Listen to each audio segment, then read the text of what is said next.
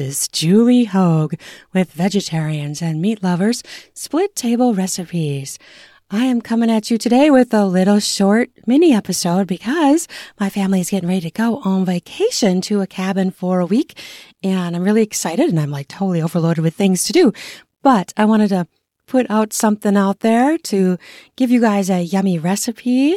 I'm so excited to do what we're doing. We're going to the cabin that was in my family. My dad's family purchased it when my dad was one, and my dad has now passed away. But the cabin stayed with my aunts, but they are both older and they are just ready to be done. So they're going to sell the cabin. So we're going up one last time, but it's been a long time since we went up there. In fact, my youngest doesn't even remember the place. So we're really excited to go and have some nostalgic times and just good memories, make new good memories. And well, we're going to miss the cabin terribly, but ooh, it's an expensive sucker. And I don't know, we couldn't even probably buy it. It's probably worth a fortune because it's on a very nice lake up north and, you know, a lot of shoreline. So it's worth a lot of money. So, but they're just done taking care of it. And I totally get that. So we're getting ready, but we're so busy. There's so much to do. It's so much fun. I hope you're having a great summer and hope you're enjoying some things like going on vacation or cabins or wherever you go. We're going up north, like a total Minnesota way to say. We're going up north. Everybody says that. From the Twin Cities, like everything is north. So we say we're going up north. Wherever that is, it's just north somewhere, right? So it's, it's a common phrase here that everyone says. We're going up north. So I have this amazing recipe and I modified it from one of my guests, um, Rosemary Molloy. She makes a some kind of a yo- frozen yogurt bark. So I took her recipe and I switched it up. And mine are more like bars rather than bark. And I, I cha- actually changed the recipe quite a bit. So I got the idea from her, but I pretty much totally redesigned the recipe. So this one is, it's so yummy. It's so unique too. And so you can use it with, make it with strawberries or bananas. I'm going to start off with a banana recipe. And basically, if you're going to switch the fruit, you just basically change the fruit. Some things I want to do too is like maybe do both fruits or, you know, there's so many different variations of this you could do. So this is so easy too. That's what I love because it's something you can mix up and it's a little bit on the healthy side for a dessert because you're using yogurt.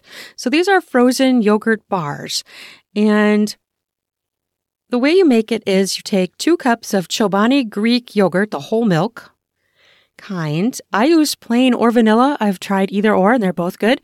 And then one cup of Chobani Greek yogurt, vanilla, 0% milk fat, or you can use plain again here too. I've used both. Depending on what the store has. Sometimes you get to the store and they don't have vanilla or they don't have plain. It does change the taste a little bit, but they're both really good. So basically you're using these two yogurts and it's, so it's, it's kind of a healthy dessert, you know?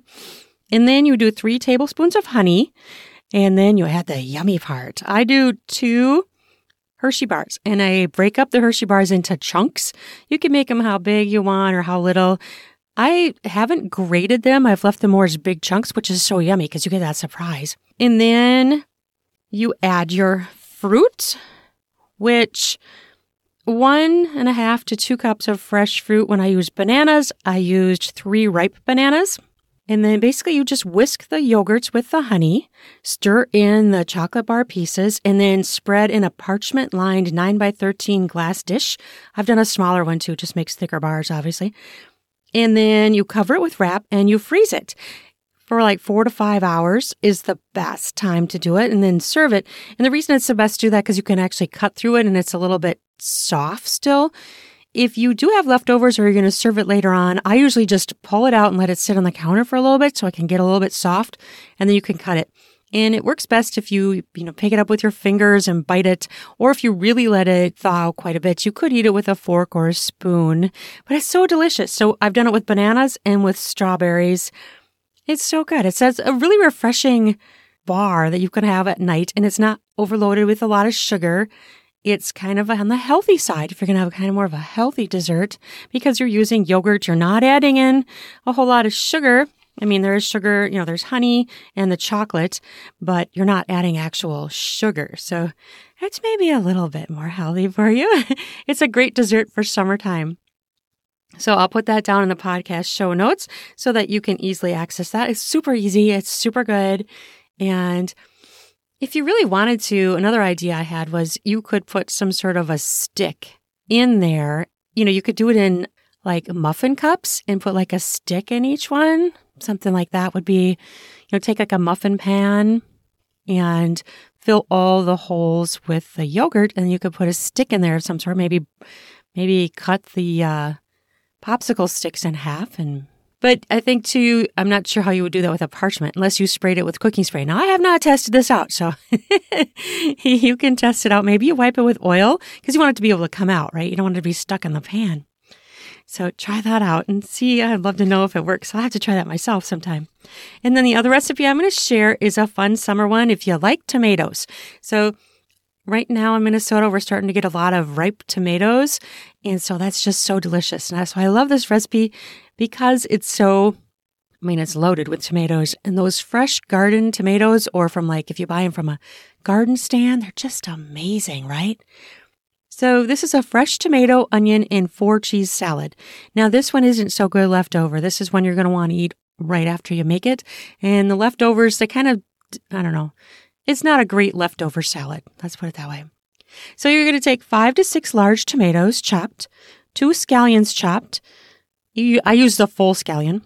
And then one fourth cup chopped yellow onion, one teaspoon minced garlic, juice of one lime, one tablespoon oil.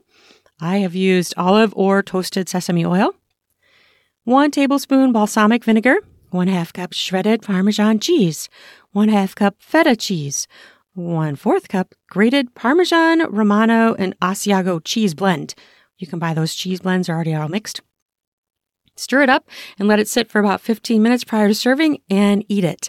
And that's it. it's super easy, but it's so good. It's really good. But we had a little bit left over when we have had it before and it just doesn't, it's not a great leftover salad. It's a eat it now salad best. And it's probably because of the tomatoes. Once you chop up tomatoes, I don't know. They just don't do well unless they're coated in oil or something. Then they're usually better. But those big tomatoes don't tend to do great once they've been chopped up.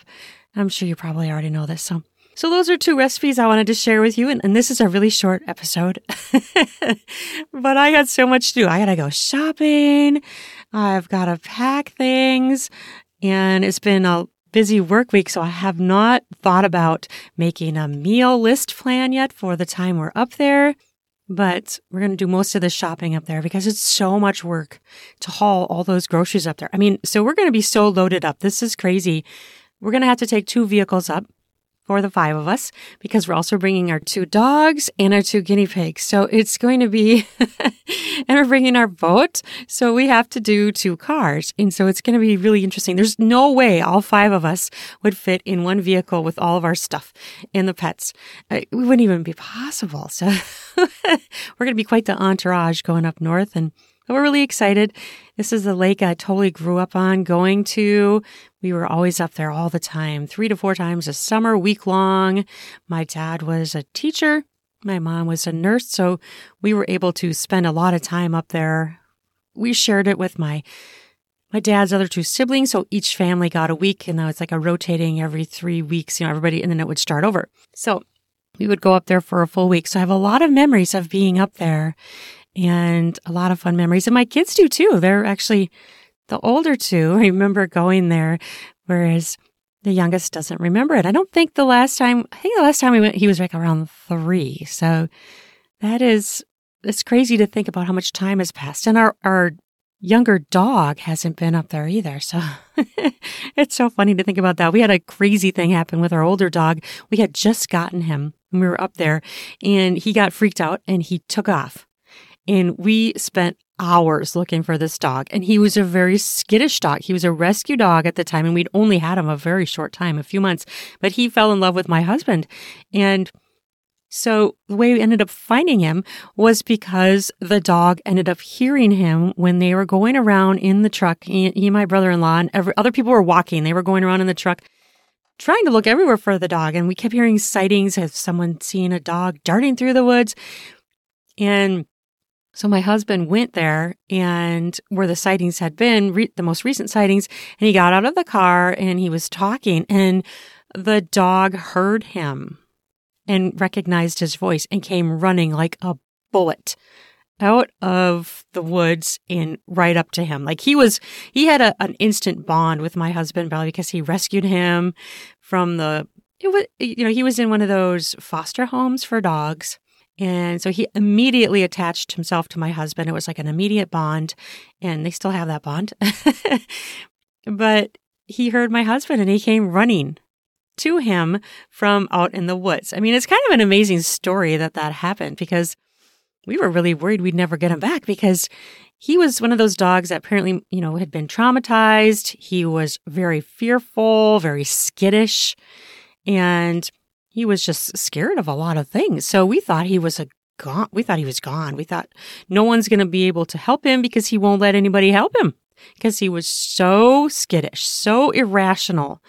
And he still has a bit of that personality, but he's, you know, he's mellowed out with that somewhat anyway.